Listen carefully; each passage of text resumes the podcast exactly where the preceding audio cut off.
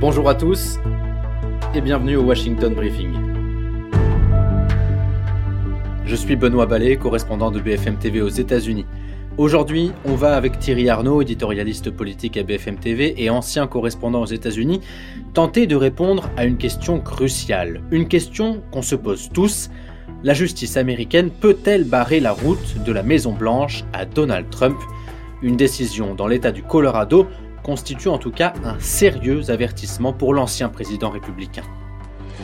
Cette information vient de nous parvenir. La Cour suprême du Colorado interdit à Donald Trump de se présenter à la primaire de l'État, estimant que l'ancien président est inéligible à la présidence des États-Unis.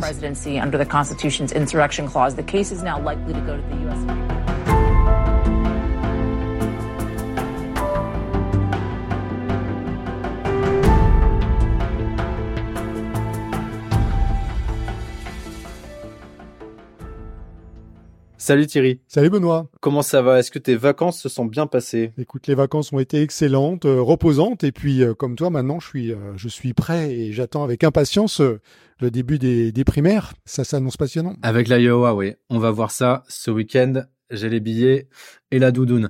On va parler aujourd'hui, pas directement de l'Iowa, mais des candidats et d'un candidat en particulier, Donald Trump, le, le favori des républicains et d'ailleurs ancien président euh, américain. On va se pencher euh, plus précisément sur les ennuis judiciaires de Donald Trump et se poser cette question, tenter d'y répondre. Est-ce que la justice américaine peut barrer la route de la Maison Blanche à Donald Trump? Et il y a, je pense qu'il faut qu'on commence par là, un indice qui permet déjà de dire que Donald Trump a du souci à se faire, c'est que mi-décembre 2023, la Cour suprême du Colorado, euh, c'est-à-dire la plus haute instance judiciaire d'un État et de l'État du, du Colorado, dit que Donald Trump est inéligible, qu'il n'a pas le droit de se présenter aux primaires de l'État. Et ça, c'est un, véritable euh, séisme ici euh, aux États-Unis.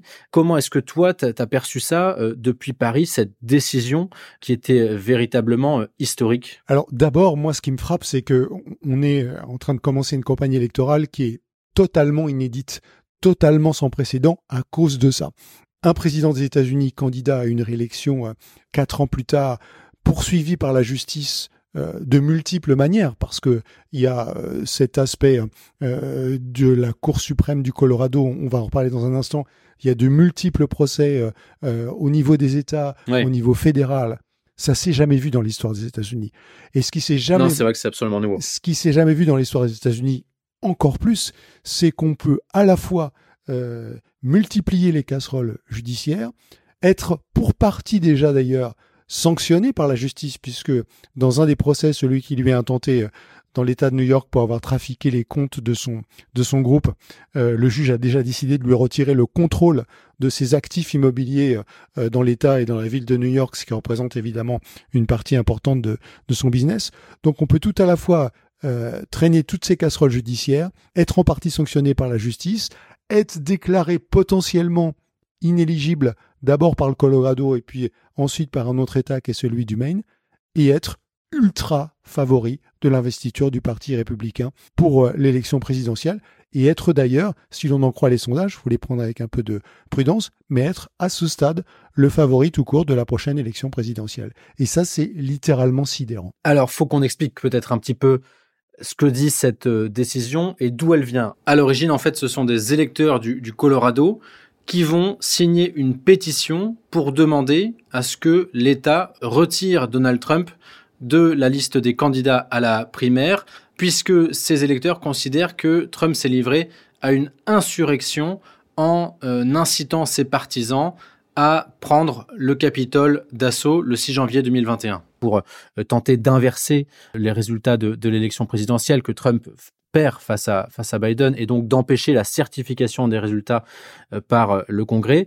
Cette pétition va ensuite être examinée par un tribunal qui va donner raison à Donald Trump et euh, il va y avoir un appel qui va être fait et c'est pour ça que cette pétition arrive jusqu'à la Cour suprême du Colorado et les juges, les membres de la Cour suprême du Colorado vont décider, vont euh, acté que Trump est inéligible à cette primaire du Colorado et donc, a fortiori, à la présidence des États-Unis parce que, parce que il est considéré comme ayant pris part à une insurrection. Et ça, peut-être que tu vas nous, l'expliquer d'ailleurs, Thierry, euh, c'est un motif pour interdire une personne de se présenter à une élection en vue de, en vue de la présidence des États-Unis. Oui, alors à la base de tout ça, et c'est logique que ça soit la Cour suprême d'un État qui décide, parce que à la base de tout ça, il y a la Constitution des États-Unis.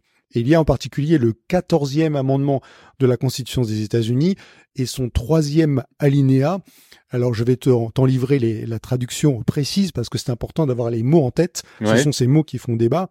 Nul n'occupera une charge civile ou militaire du gouvernement des États-Unis qui, après avoir prêté serment de défendre la Constitution des États-Unis, aura pris part à une insurrection ou une rébellion contre eux ou donné aide ou secours à leurs ennemis. Voilà le texte sur lequel euh, la Cour suprême du Colorado euh, s'appuie pour dire Donald Trump y rentre parfaitement dans cette définition. Il a soutenu, encouragé euh, cette rébellion du 6 janvier 2021 et par conséquent, il ne peut pas être élu président des États-Unis, il ne peut même pas être candidat à ses primaires. Ce texte n'a pas été uniquement étudié dans le Colorado. C'est une décision qui euh, a euh, déjà commencé à faire boule de neige avec euh, l'État du Maine, la secrétaire d'État du Maine qui a déclaré Trump inéligible. Donc là, on n'est pas sur une décision de cour, mais on est vraiment sur une décision politique avec une secrétaire d'État démocrate qui prend cette décision. Et puis, il y a 19 autres États américains, donc plus du tiers euh, des, des, des, États américains qui sont en train d'examiner euh, les mêmes types de procédures pour savoir euh, si Donald Trump a ou pas le droit de se présenter aux primaires, au caucus des États en question. Donc euh, c'est vraiment important ce qui s'est passé dans le Colorado parce que ça peut déclencher une véritable vague d'inéligibilité euh, pour Donald Trump. Même si le pays est profondément divisé à ce sujet, puisque euh, à côté de ces États que, tu citais et, de leur Secretary of State, hein, au passage, le secrétaire d'État d'un État, c'est l'équivalent du ministre de l'Intérieur de l'État. Hein, c'est lui qui est en charge des élections. Et c'est pour ça que c'est elle, cette Secretary of State de l'État du Maine, qui a pris cette décision. Il y a 27 autres États qui sont des euh, États républicains dont les attorney general, c'est-à-dire les ministres de la justice, ont déposé une pétition devant la Cour suprême des États-Unis pour dire on ne peut pas empêcher Trump d'être candidat, il faut le laisser être candidat parce que la logique c'est que c'est le peuple américain qui doit trancher, euh, ce ne sont pas les tribunaux, on est euh, devant une élection. Au moment où on se parle d'ailleurs, Donald Trump n'a pas été condamné pour ces faits d'insurrection ou euh, d'avoir mm. encouragé l'insurrection. Et pour toutes ces raisons, il y a une thèse qui est défendue par ces ministres de la justice, si l'on peut dire, ces attorneys general euh, républicains de 27 États américains, qui est défendu aussi d'ailleurs par euh, un certain nombre de professeurs de droit constitutionnel qui disent voilà, nous on considère que il n'y a pas à empêcher Donald Trump d'être euh, d'être candidat. Alors je te parlais de la Cour suprême des États-Unis parce que bien sûr maintenant et dans la foulée de cette euh, décision du du Colorado, eh bien comme tu le sais, la Cour suprême des États-Unis a été saisie, elle a accepté de se saisir de cette de mmh. cette affaire et le 8 février, eh bien les, les les avocats de Donald Trump les représentants de l'État du Colorado vont se retrouver devant la Cour suprême des États-Unis, faire valoir leurs arguments pour savoir si, oui ou non, eh bien Donald Trump peut être inscrit sur ces bulletins de vote et donc candidat aux primaires et donc évidemment candidat à la présidence des États-Unis. Oui, parce que on imagine bien que Donald Trump ne n'a pas du tout l'intention de se laisser faire et d'accepter une décision de justice qui va euh, l'empêcher de se, de se présenter à des primaires et donc euh, plus tard à la présidence des États-Unis. Mais très concrètement, il faut aussi euh, regarder quelles sont les conséquences pour Trump de cette décision de la Cour suprême du, Colorado, de cette décision du secrétaire d'État du Maine. Finalement, c'est presque, hormis effectivement ces, ces dimensions légales, judiciaires, avec les appels qu'il faut faire, etc., auprès des tribunaux, mais ça, c'est un travail d'avocat et ceux de Donald Trump sont à l'évidence très très bon. Au-delà de ça, euh, c'est, euh, j'allais dire, un peu que du bonheur pour Donald Trump parce que c'est une nouvelle fois cette décision un levier politique pour lui. Il va et il a commencé à le dire, euh, regardez, c'est une nouvelle fois la preuve que euh, l'État américain, que Joe Biden en a après moi parce qu'il en a après vous, euh, les électeurs des États-Unis qui pensaient comme moi, on tente de me bâillonner, on tente de me faire taire, de me mettre en prison, moi qui suis l'adversaire politique numéro un de Joe Biden. Et puis, et puis, il y a ces appels aux dons. à chaque fois qu'une décision de justice vise Donald Trump, il y a des levées de fonds euh, qui sont euh, à chaque fois spectaculaires. Donc finalement, on, peut avoir tendance à se dire que euh, cette décision du Colorado, c'est une bonne nouvelle pour Donald Trump. En tout cas, il a su la retourner à son avantage, comme à chaque fois jusqu'à présent qu'il a été menacé, convoqué par la justice, inculpé, euh, euh, cité à comparaître, euh, on constate que ce sont effectivement sur ces jours-là qu'il arrive à lever le plus de fonds pour pour sa campagne présidentielle. Le record étant apparemment celui du 4 avril de l'année dernière. Souviens-toi, c'est la première fois qu'il qu'il est arrêté, arraigned, on dit en anglais, devant un tribunal de, de Manhattan et il arrive à lever près de 4 millions de dollars dans la journée. Alors cela dit, Benoît, une fois qu'on s'est dit tout ça, moi je pense qu'il faut aussi avoir conscience que cette Cour suprême, elle est assez largement acquise à la cause de Donald Trump. Il y a six juges conservateurs, dont trois d'ailleurs ont été nommés par euh, par Trump lui-même. Euh, un quatrième qui s'appelle Clarence Thomas, qui est euh, connu pour ses positions ultra conservatrices et dont la femme Ginny Thomas est accusée d'avoir plus ou moins participé ou encouragé à certaines euh, manipulations euh, euh, électorales. En tout cas, son nom a été associé à tout ça. Tout ça pour dire que il serait vraiment très étonnant que cette Cour suprême des États-Unis, elle donne raison à l'État du Colorado. Je pense qu'on peut raisonnablement supposer que rapidement, très rapidement après cette audience du, du 8 février prochain, elle décide de casser la décision du Colorado et de dire Donald Trump, il a parfaitement le droit d'être candidat aux primaires et d'être candidat à la présidence des États-Unis. Oui, d'autant que tu me le faisais remarquer avant qu'on commence l'enregistrement, à juste titre, la date de la primaire du Colorado, c'est le 5 mars, et donc on s'attend à ce que la Cour suprême des États-Unis ait statué sur cette question de l'inéligibilité de Donald Trump à la primaire du Colorado entre le 8 février et le 5 mars. Mais ce qui est d'autant qu'entre les deux, il y a aussi une, étape très importante qui est euh, le vote par correspondance. Il faut envoyer tous les bulletins de vote par correspondance euh, à peu près un mois à l'avance. Donc tu vois, ça veut dire que si on veut respecter le, processus électoral, il faut très vite après euh, le 8 février que cette décision elle soit rendue. Il y a aussi une chose qui est, surprenante, c'est qu'on pourrait s'attendre à ce que euh, les, rivaux de Donald Trump au sein du camp républicain euh, et les deux principaux, Nikki Haley et, et Ron DeSantis, se soit dit euh, quelle aubaine on va casser du sucre euh, sur Donald Trump puisqu'il y a bien une, instance euh, judiciaire très puissante qui envisage de l'empêcher de se présenter. Et en fait c'est pas ça du tout qui s'est passé. Je te propose d'écouter les réactions de, de Ron DeSantis et Nick Haley à cette décision. Je pense que créer un précédent comme celui-ci une cour qui interdit à un candidat de se présenter sans la moindre condamnation quelle qu'elle soit je ne crois pas que ce soit la bonne manière d'appliquer la loi. Cette décision ne revient pas à des juges, mais à des électeurs, donc je veux voir cette question entre les mains des électeurs. Moi, je vais te dire, je pense que ces propos-là, ils sont pas du tout étonnants en réalité. Parce que Donald Trump, c'est l'archi-favori de l'investiture républicaine. Et au fond, si tu es Ron DeSantis ou si tu es Nikki Haley, tu te dis de deux choses l'une. Ou bien de toute façon, à un moment donné, la justice va le condamner et il chutera. Euh, et à ce moment-là, la question qui se posera, c'est qui va récupérer ces électeurs? Et si tu veux hmm. récupérer ces électeurs, évidemment, le mieux, c'est de ne pas trop lui avoir tapé dessus pendant les étapes précédentes de la campagne. Ou bien il continue et il gagne, et si tu veux avoir un, avenir politique, le mieux, c'est de ne pas être complètement fâché avec lui euh, non plus. Et si tu regardes ce qui se passe dans les primaires républicaines jusqu'à présent, le seul qui a vraiment systématiquement tapé euh, euh, et d'ailleurs de manière assez éloquente euh, sur, sur Donald Trump, c'est Chris Christie, l'ancien gouverneur du New Jersey. Il est à 3% d'intention de vote dans les primaires républicaines. Donc ça veut dire qu'il peut se le permettre. En résumé, cette décision de la Cour suprême du Colorado de dire que Trump est inéligible, on peut très largement s'attendre à ce que cette décision soit invalidée par la Cour suprême des États-Unis, que ça fasse jurisprudence.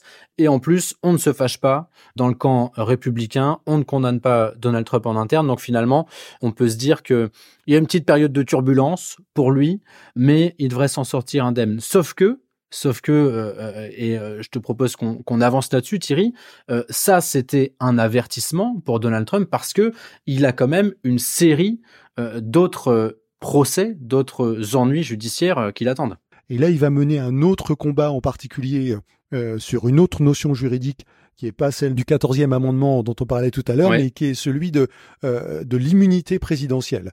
Il explique, mhm. et notamment sur le dossier qui concerne euh, le fait euh, d'avoir contesté sa défaite à l'élection présidentielle, le fait d'avoir encouragé l'insurrection du 6 janvier, etc. Il dit, tout ça, je l'ai fait par conviction en tant que président des États-Unis que j'étais encore à cette époque-là, et donc à ce titre, je dois bénéficier d'une immunité et ça, c'est évidemment ce qui va être porté devant les, tribunaux et qui fait l'objet euh, également, comme ces histoires de constitution et de 14e amendement, d'un très âpre débat chez les juristes américains en ce moment. Et euh, c'est amusant de noter que au moment où ce podcast aura été euh, publié, une cour d'appel de Washington, la capitale, aura entendu les arguments des avocats de Donald Trump et de la justice américaine pour se prononcer sur cette question de l'immunité parce que euh, Trump, effectivement, euh, tu l'as dit et a raison, euh, déclare qu'il ne doit pas être poursuivi en vertu de son immunité. C'est pas du tout l'avis du, du, procureur spécial Jack Smith qui a, dans un premier temps, demandé à la Cour suprême directement des États-Unis dans une procédure accélérée de se saisir de cette question pour éviter que euh, Donald Trump utilise finalement les délais de la justice pour euh, espérer que son procès soit euh, retardé, alors qu'il est initialement et toujours d'ailleurs prévu au, 4 mars.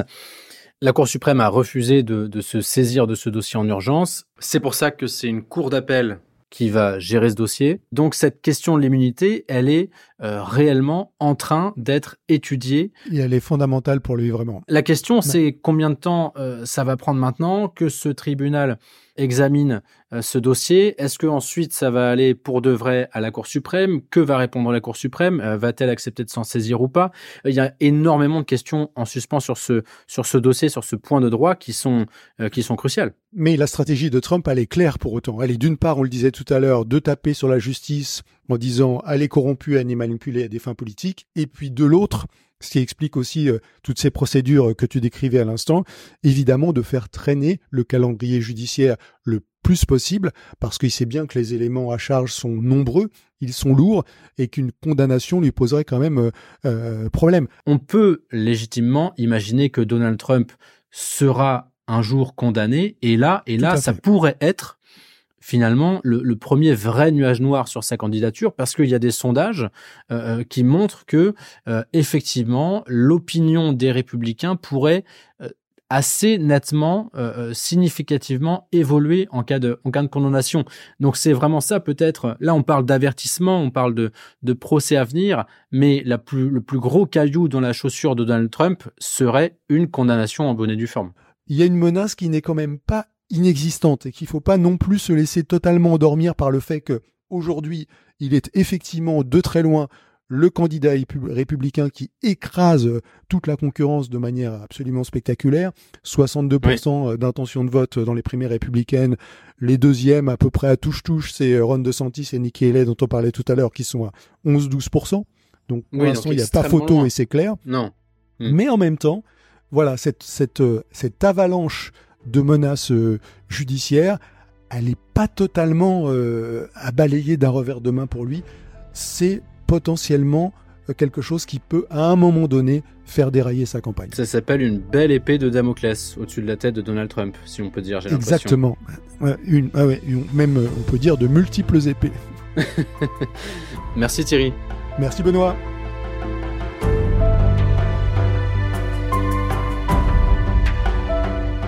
C'est tout pour aujourd'hui. Merci de nous avoir écoutés.